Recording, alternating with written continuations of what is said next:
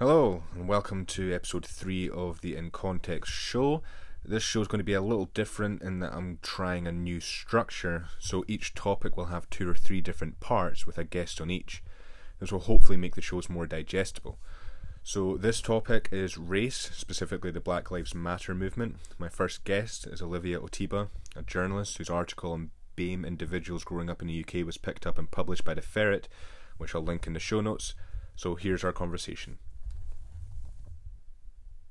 Um, so I want to start with maybe just talking about the article that you wrote for the ferret. Yeah, yeah. So just uh, if you could maybe just um, say what it was about, kind of broadly. Yeah, so basically, did not. Well, I did an article for my website actually, and I got picked up by the ferret because it was shared, and I must have. I don't know how they saw it, but they must have saw it somewhere. right. Okay repackage it for their website. Um, but the gist of the article was really I'd written a post, obviously, after George Floyd, everyone was talking online, and I'd written a post just about my own experience. Um, and then through speaking to other people, I noticed that other people were also writing posts, so they had the same experience. So I was just intrigued to see, not just within the black community, but just in general in the ethnic community, how everyone's dealt with instances of racism or even just ignorance. Um, mm. so I just reached out to different people, a range of different people, men, women, um, and from different backgrounds as well, and just tried to see how they dealt with it, what they'd been through. Is there a common theme here in the experiences that they were going through? Um, and there was a lot of people went through really similar things to me. Um, some of it was a little bit more minor. Some of it, I mean, some people went through even worse than I had. Um, and I think overall, I have been quite sheltered from a lot of racism um, in a way. Um, so it was quite an eye opener, to say the mm-hmm. least. Um, I think one of the interviewees, if you read it, um, one of the interviewees had rocks, you know, thrown at his house, and his mum and dad called the N word, and another person has had their stepdad had been headbutted in a, um, and he was white even, but just because he was Muslim, um, he was headbutted in a shopping centre, and just trying to bring all of those experiences together in one article so it really hits home to people that mm. this is a reality and in Scotland and in England and the whole of the UK this can happen. Mm-hmm. So, yeah. What was like well what was the most shocking part of, of um, things you found out? Was it the rocks getting chucked at the head or is there anything else?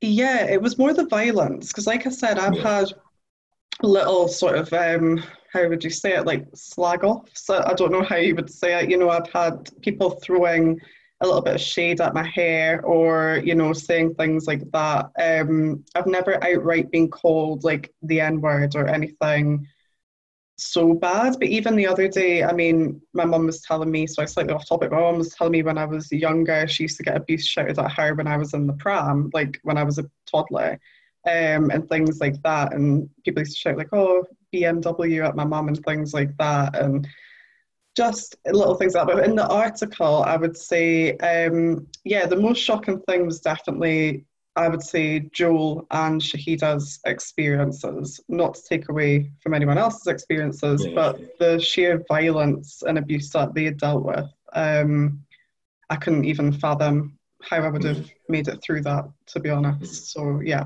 definitely their experiences the most. Yeah, um, and so when we're talking about the UK, do you think we're, or even to Scotland as well, do you think we're almost ignorant about our racism? Because I think a lot of people maybe are surprised now to see how. Mm racist our country is. I mean, I think we, we were looking on to the, to the US and everything that's going on in the US is kind of like, wow, it's mm-hmm. shocking there without realizing our own issues? Mm-hmm. Um, I definitely think in the UK, okay, yes, you have people who are outright racist, but I definitely think they're in the minority, um, shall we say. I think in the UK, it's more subliminal. So people make comments um, and maybe think, again, they're just slagging you off for having a joke, um, but it has racial undertones and realistically whether you mean to or not you're still very much you're picking on someone's race you're using that as a dig so whether you mean to be racist or not you're still highlighting someone's skin color or race or abnormalities to benefit your joke or your agenda or whatever you're trying to do so i definitely think in the uk it's definitely more subliminal than maybe the US. Um, we're not as a religious country either. I think sometimes, again, um, don't want to offend anybody, but I sometimes think religion plays a lot into that and um, you know identity nationality things like that. Um, so yeah i would say more subliminal definitely. I, mean, I think even with like i've been trying my best to think of this in the most straightforward way. Mm-hmm. and it just seems like if you look at someone who's being racist towards someone who is a different skin color to them Mm-hmm. it's like saying like if, if someone was had blonde hair it's the exact same as, as saying that. I mean, it's, it's a characteristic that no one chooses, no one's born with, and they, they don't choose yeah. to do that. And it's, it's exactly that ridiculous that we could be just like being like harassed or something yeah. like that. I mean, it's the same thing. Yeah. Um, so you you spoke about in the article the the first time you realised that you were like quote unquote like, different. Mm-hmm. Um, so what was what was that experience? How did how did that come about? So that was funny actually. I think my mum was making dinner and it was back in the day where you would get like cold calls a lot at the house, mm. you know, when people used to come and hand leaflets out. Um, and there was a lot more of that back then. And that was when the British National Party was around, not so much UKIP, um, it was more the BNP. And I just remember, I think my mum must have been making dinner and the door went, and me being me um, and just being nosy, I like ran to the door and I was like, hello, hello, how are you? Um, and these men kind of, they seemed quite hesitant, um, but they were still really nice to me. I mean, you know, they were fine, but they said, oh, we're here from the British National Party. Um, we're just here to talk to you about our campaign and what we're aiming to do and things like that. And my mum came like rushing through from the kitchen and she was like, we don't need, you know, your help. We don't need anything from you. And kind of threw their leaflets back at them and slammed the door. And I was like, well, why were you so rude? Like, you know, why, why were you so rude? And she was like, do you, you don't know what they stand for. You're too young to understand like the ideology behind their political party. Um, so I definitely think she had, that was the first time she ever really had to sit down and actually explain that as you get older, you are going to see um, a lot of politics that doesn't represent you um, it's important to find um, a political party that does represent you, and unfortunately, not everybody does. Yeah. Especially, we're talking like late 90s, early 2000s, and I'm from Newcastle, so I come from a council estate. Back then, it was it's a lot different to what it is now. Um, like I said, when I was in my pram, people used to shout, you know, just slurs at my mum um, in the mid 90s, kind of end of the 90s. So it's definitely come a long way, especially in Newcastle, for example. Um, but at the same time, that was definitely the first time I think she had to sit and actually explain to me, you are a little bit different here. Like, you know, look around you. You know, there's not really many other people who look like you or have skin co- a skin color like you. But up until then, she'd never really done that before. Yeah, I think it's, it's, it is important to maybe acknowledge that how far we have come as well as acknowledging that there's still a long, oh, yeah, a long way to go. But yeah, um, yeah. do you think um, do you think class plays an important role in this? Should we be concentrating on class because it seems like that's something that's not being spoken about a lot, and it maybe maybe is something to be concentrated on. I mean, the amount of people of color in the UK who are on the bottom end of the of the class system. Do you think that's maybe somewhere to concentrate on? No, because I've met people of both uh, calibers. You know, I've met people who are on the lower end of the class system who are lovely people. Um, my family, technically, if you look at, they do fit into those boxes. I mean, we come from a council estate. You know, um, my family have been on benefits at some point or universal credit. So you could technically say that my family are those people. So I don't like to generalize because I have only been brought up with my white working class family.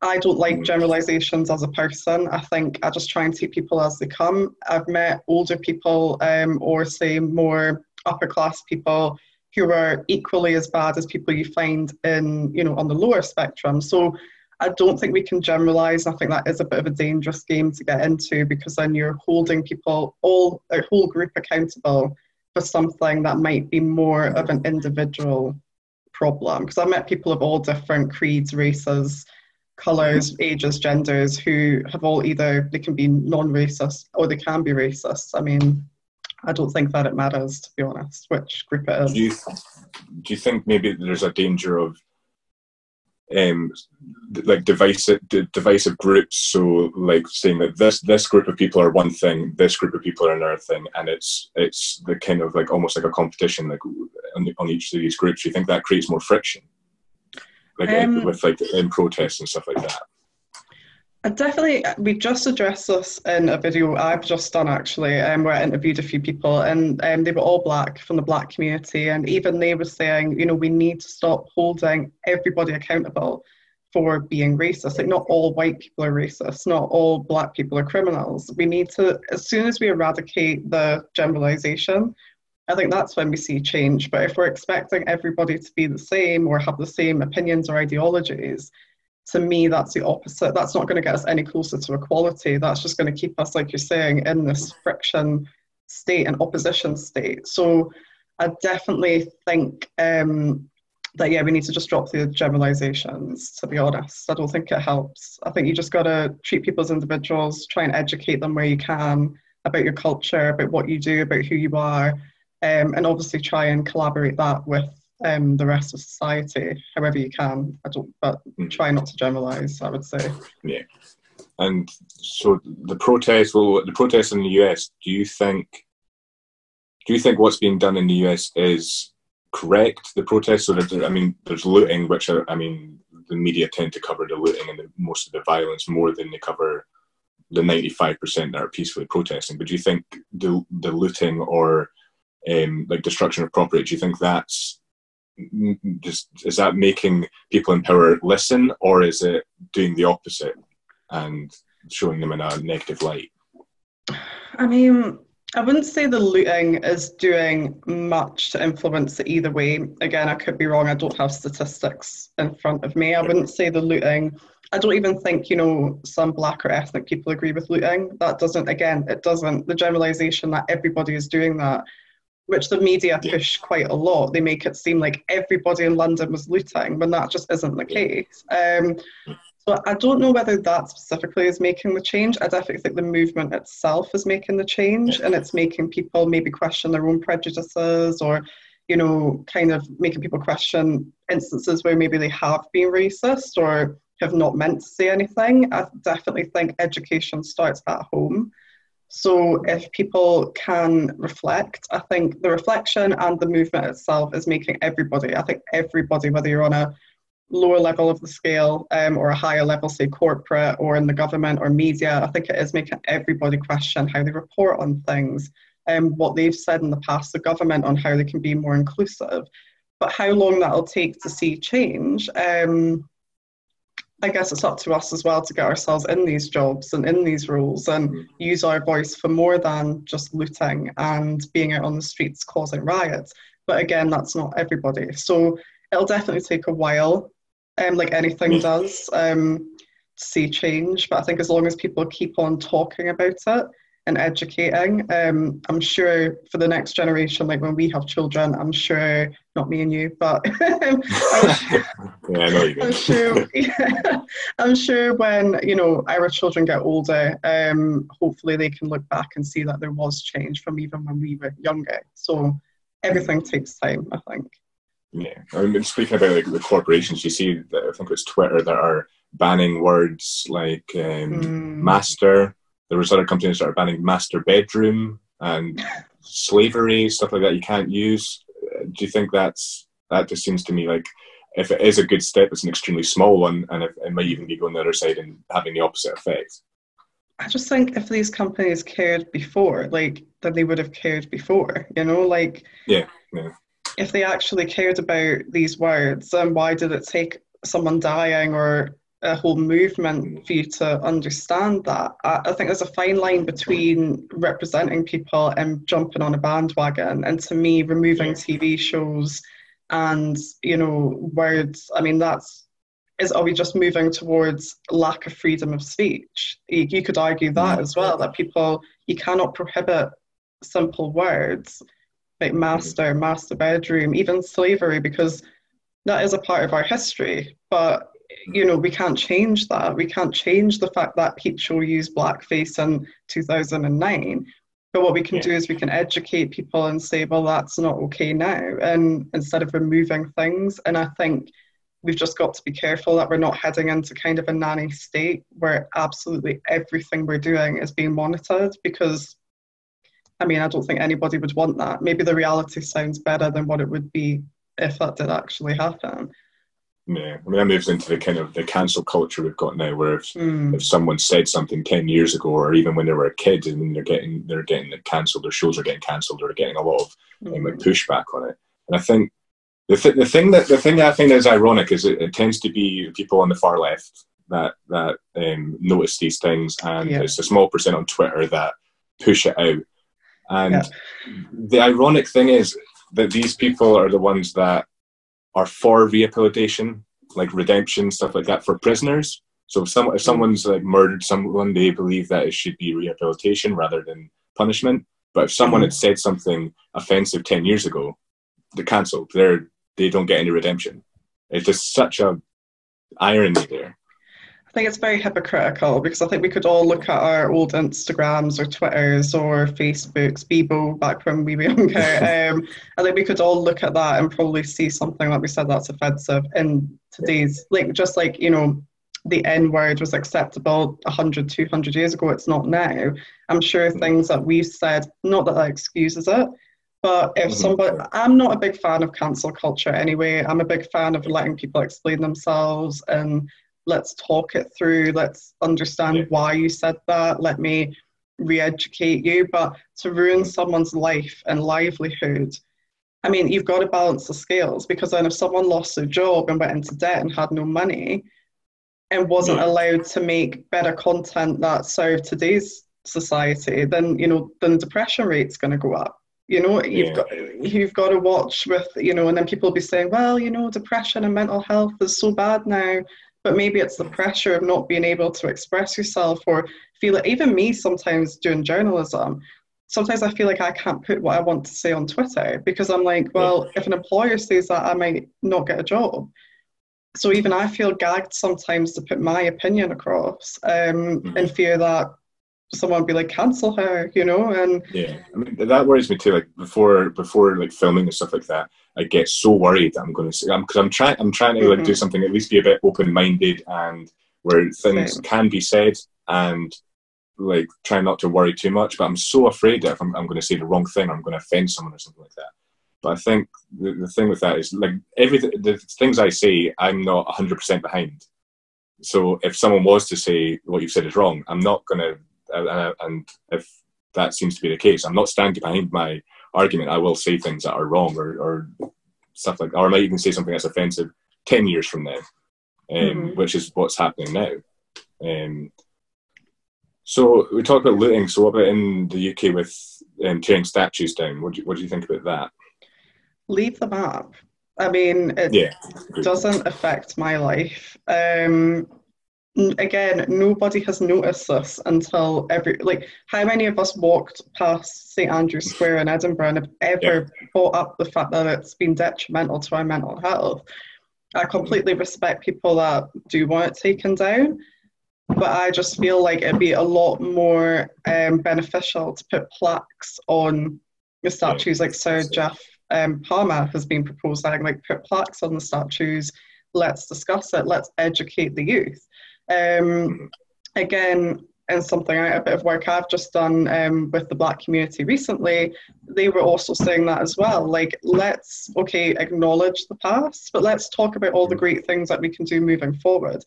I don't think taking down a statue is that who, of someone who died 200, 300 years ago who can't apologise now, they can't explain themselves. Yeah. Not that that would need explaining, it's wrong um, to enslave people, obviously, but at the end of the day, they can't speak now. We can't hold them accountable. So put that energy into moving forward and thinking, right, what can we put in place so that kids will be educated now? And that again in the future, children and our age group and anyone else really can look back and say, okay, well, that's what we have now, and this is how far we've come. Mm-hmm. Do you, th- do you think that um, another solution would be putting that into like the school curriculum. Because I can, remember, I can remember in history high school, I mean, we learned about I mean, the American slave trade and stuff like that, but I can't. We didn't learn much about um, stuff like that in the UK or the way that Britain was um, founded and stuff like that, and and the the like colonialization of all different countries and stuff like that. I didn't learn that in, in high school. Do you think that's maybe something we should be learning? Oh, 100%. Um, Yeah. but yeah, 100%. I definitely think we need to understand how Britain has been formed, um, the reality of what they've done to other countries. Um, you barely hear about, li- like literally, you don't hear about, or specifically rather, you don't hear about the countries that they actually colonized. You don't hear much about what they did in those countries. Um, so I would definitely say yes, put it in the curriculum. Um, but also don't focus too much on the negative because again that can create negative stereotypes in itself you know like white people are more superior and black people are you know just forever more victims of the white man you know or the white women and i think you've got again you've got to watch with that because if you're teaching kids well we were tough strong britain that went in and conquered all these black people that in itself can create stereotypes. So i think a good healthy mix of past instances, but also mix that with black and ethnic people who have achieved great things, who have invented, you know, products or been involved in scientific developments. Just make sure it's a balance. And again, not all doom and gloom or poor black people because we're not, well, obviously I have to be careful the way I word this, but obviously people have been victimized. Um, but we're just as strong as anybody else, you know, like we're just as intelligent as anybody else. So and a lot of people have achieved great things. So I just think create that balance, um, and I think that should be implemented 100%. I mean, I think all culture, as much as possible, should be implemented Mhm. in in the uh, school curriculum. And what about we're, we're talking about cancel culture? What about um, culture appropriation? So Mhm. people people up in arms about people wearing like Native American headdresses or um, white people with dreadlocks. Do you think that's do you think that is culture appropriation, or do you think the intent's important in there? Is it more culture appreciation? Because it, doesn't seem to me like their the intention is to be mm. offensive. It's a hard. I think it's a it's a hard one. Like I can see where people are coming from because you know I think as an example, when a black woman wears a blonde weave, you know everyone's mm. like, oh my god, she's got bleach blonde hair that you know it totally mm. doesn't suit her. But then why can't she wear that? And a white women can wear blonde braids. You know, like Mhm. why is that so shocking? Um, however, imitation is the sincerest form of flattery, right? So if I was to dress up as Pocahontas for um, Halloween or even just a, an a, event where there's fancy dress or anything like that. Yeah. It wouldn't be because I'm trying to culturally appropriate it. I think it would be more that, again, maybe appreciation. Like, I like Pocahontas. I think she's beautiful. Like, I want Yeah. to emulate that. Um, so, if we take that away as well, and people are too scared to kind of emulate or be inspired by other races, then is that not the opposite of what we're trying to do? Yeah. So I think you just got to be careful. Do I think obviously you have people who maybe try too hard to emulate black culture? Yes, in instances there can be those people, but in terms of fake tan, I don't care. You know, like everyone loves a tan. So if you want a tan, have one. Um, braids, I don't really care because you know I've worn straight extensions before. What's the difference when you think about it? Literally, obviously not everyone feels that way, and I totally respect that. But I think we're focusing too much on the little things rather than the things that are really going to make change. what what do you think will make change? I mean, obviously it has to be something radical, but do you think the protests? Do you think well, what do you, what do you think the, the main goal of the protests are? Like, what what's the route map that they're thinking? See, I've been thinking about this lately, um, and I'm a bit concerned that people don't really know what the end goal is. You know, Yeah, like too. the, there's a lot of shouting, but there's not many solutions. So, you know, what is the angle? What do you want to see? Like, let's stop focusing on the girl on Instagram who we don't know who's wearing braids or fake tan, and let's. If she wants to do that, just you don't have to look at it. You know, you don't have to see it give me something or give us something a plan like go into schools you know educate the kids on racism like get up do something um, i think it's very easy for all of us now to sit on our phones and tweet and not really actually get up and go out and do anything um, i definitely think education's the first step um, to anything you've got to learn right So I think educate um, the youth, educate ourselves, make sure our children are properly educated on not to be racist to people and to respect people's differences. But what I want to see is less generalization. Remove these color stereotypes, even like black, you are black, you are white. Why cannot why can't we celebrate our own culture the way that we mm-hmm. want to? in the way that we feel appropriate, you know, instead of saying, well, you are black, you are white, you are this, you are that, why can't we just be people? And then I can say when I think it's necessary to tell you about where I'm from or my heritage, why do I need to label myself?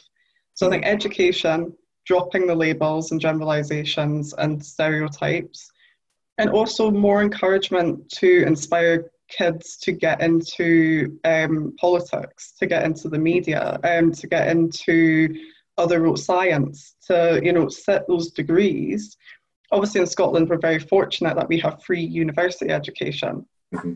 yeah. england aren't so lucky so i understand that's not also maybe logical for people who maybe live in london and the poorest parts of london and places like that but let's make it easier for kids to go into that i don't think there's enough encouragement in schools anyway to, towards mm-hmm. children um, and I'd like to see teachers and things like that maybe encouraging kids a little bit more to follow their dreams and to be whatever they want to be, rather than again telling the kid that's slightly restless in school that he's never going to go anywhere.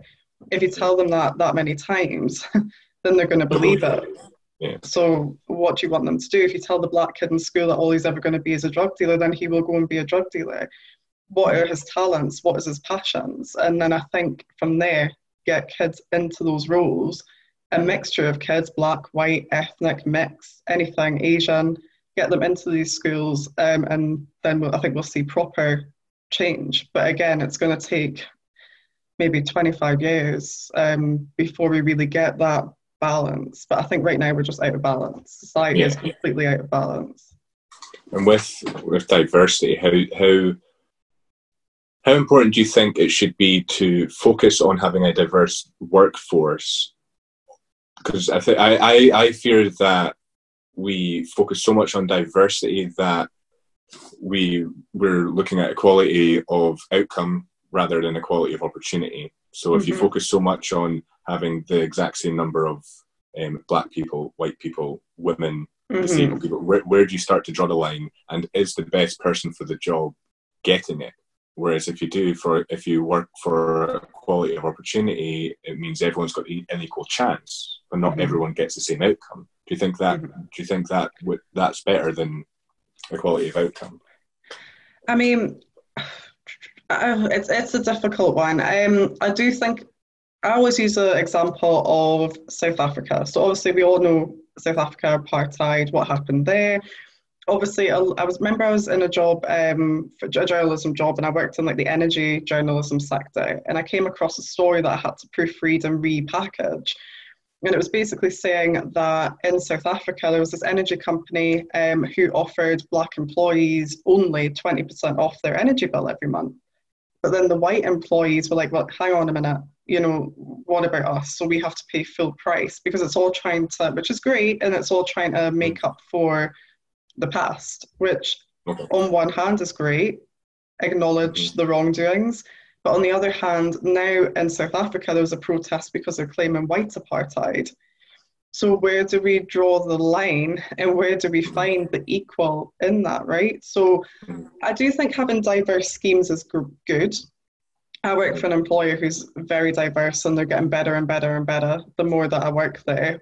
But let's not again see ethnic people as numbers. Like we're people. I don't yeah. understand why, again, it's another way of generalizing one culture or one group of people.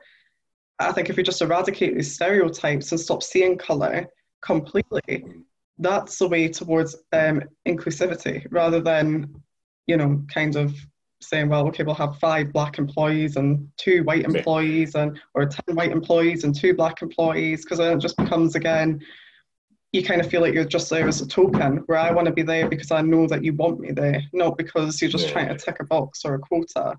But again, I know that's not everyone's opinion. Um, I can only speak from my opinion, but I just don't want to be used as a as a number. I want you to appreciate my talent and what I can bring to the role.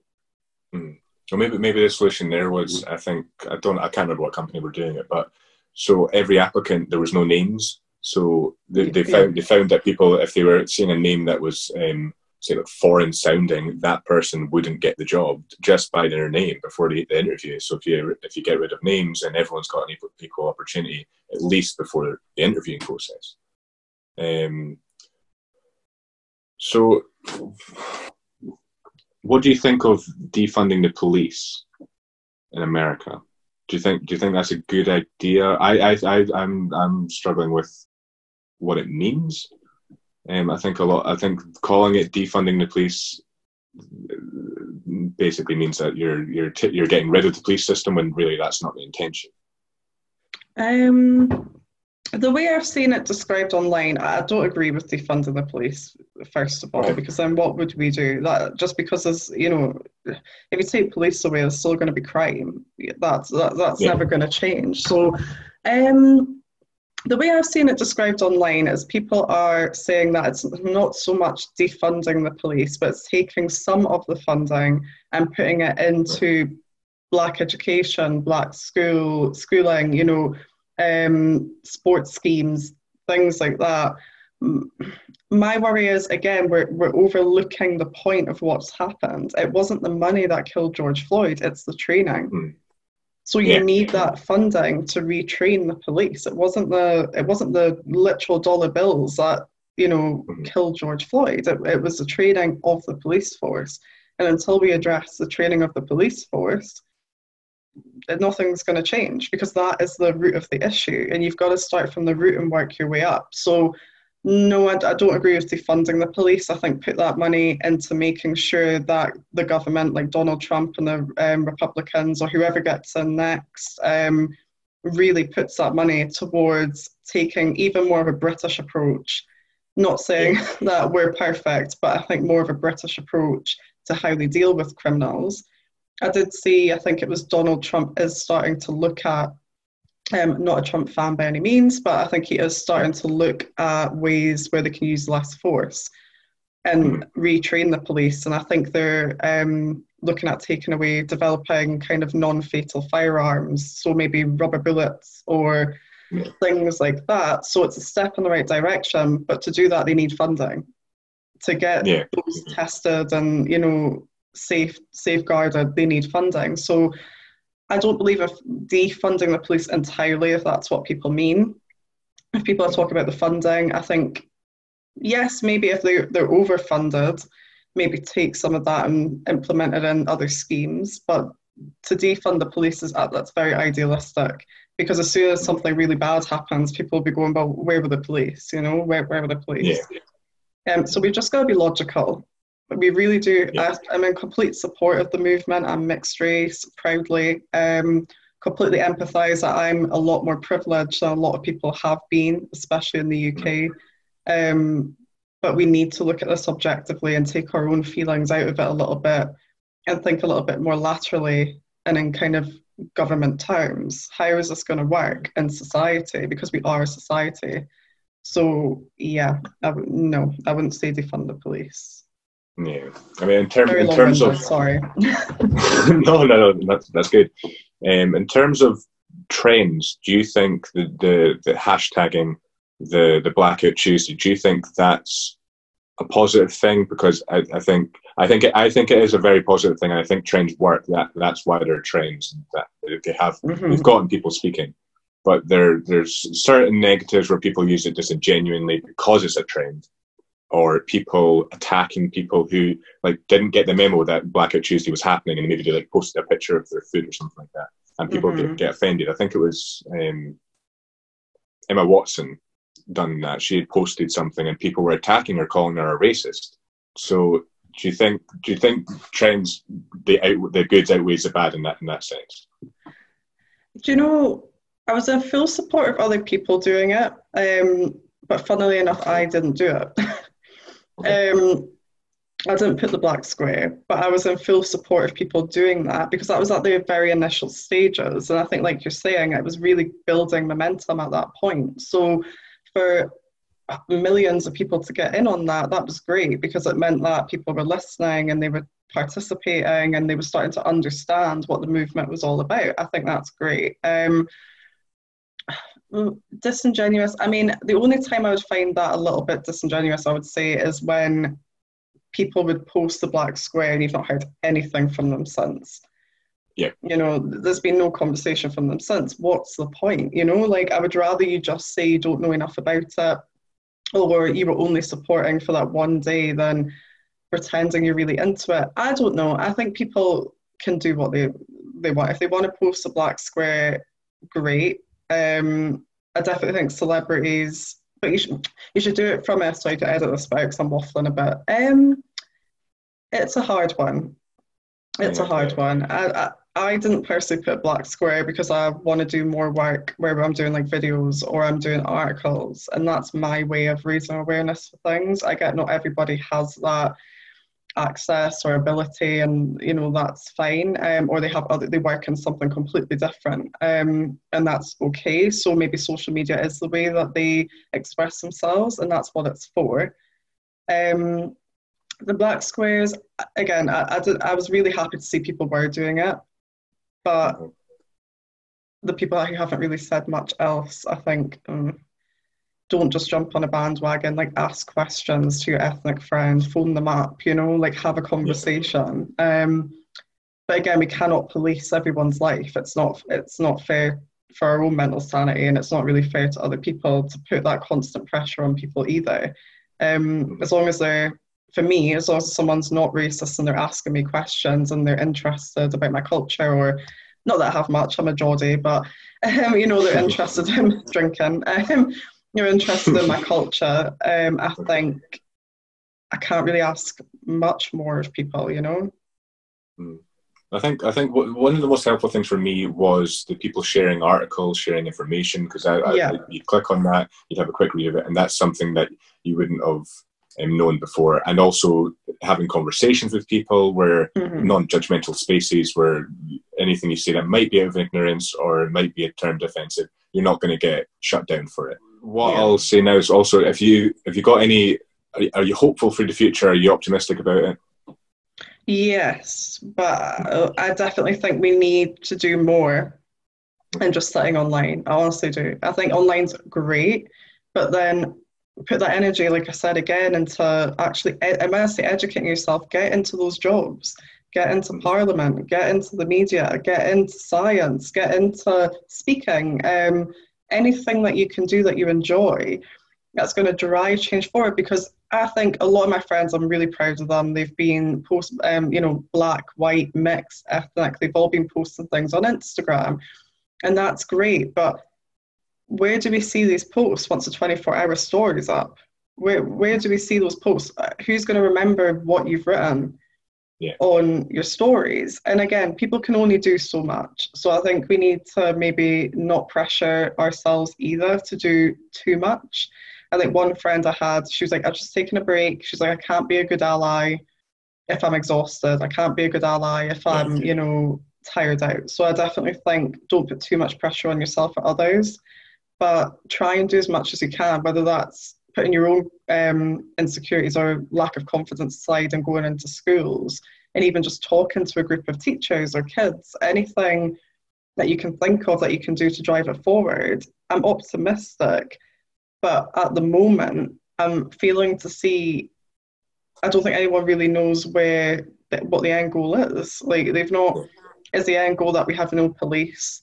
You know, we disadvantage another group of people to benefit one group, and then that's not equality. Um, no one can joke anymore. No one can make, you know, watch Peep Show anymore on Netflix or, you know, is that, I, I know I keep bringing up Peep Show, I'm, I'm a fan. I'm like, no, not Peep Show, but, um, you know, I think we just have to watch that we're not, like, like I said earlier, that we're not putting too much wasted energy into things that realistically don't matter mm. and forfeiting the energy that we could be putting into to making our voices heard in a more productive way, like speaking to an MP, you know, yeah, making petitions. There's so many other things that we could be doing.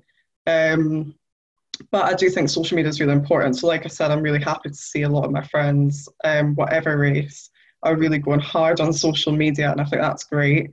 Um, because that is ultimately how we're going to educate people and see change. Where we live in a social media world, especially with COVID. So mm-hmm. that's all we can do right now, really, is educate through the internet. So yeah. I think it's good, but I just I am optimistic. But again, like anything, it's going to take a while. Yeah, I think it's it's also important. I think for people who watch news or for people maybe to start realizing what news sources they watch and maybe start like widening it, widening it, widening it a bit, and um, maybe if they're looking at predominantly left-leaning newspaper, maybe start looking at the right and just see what the conversation is on the other side, and then yes, yeah. you can see how they're thinking. And don't don't if someone says something that seems slightly conservative, don't call them a Tory and then shut them down because it makes people it makes people embarrassed to speak about anything if they're worried about being called a Tory, even or even if they are conservative. Mm-hmm. People will hide that if we're, if we're going to shut them down for things. Funny, I, I love when you know I'm thinking of things and then people talk about it and it kind of confirms what I'm thinking. Like sure. I'm very much I like to call myself a centrist. mm-hmm. um, I'm very much centerfold now because there's some things I take from the left. And I yeah. think, yeah, you're completely right, you know, and then there's other things I take from the right. And one thing I think a lot of males say to me is that they're like, you can actually listen to my opinion. You know, maybe males who are slightly more right leaning, they're like, oh my God, I didn't think that you would appreciate my opinion. I thought you would shout at me and be angry at me. And I'm like, well, no, because I don't have to agree with you. But maybe something I say will make you think, and maybe something you say will make me think. And then through that, we can collaborate our ideas rather than me just dismissing you completely.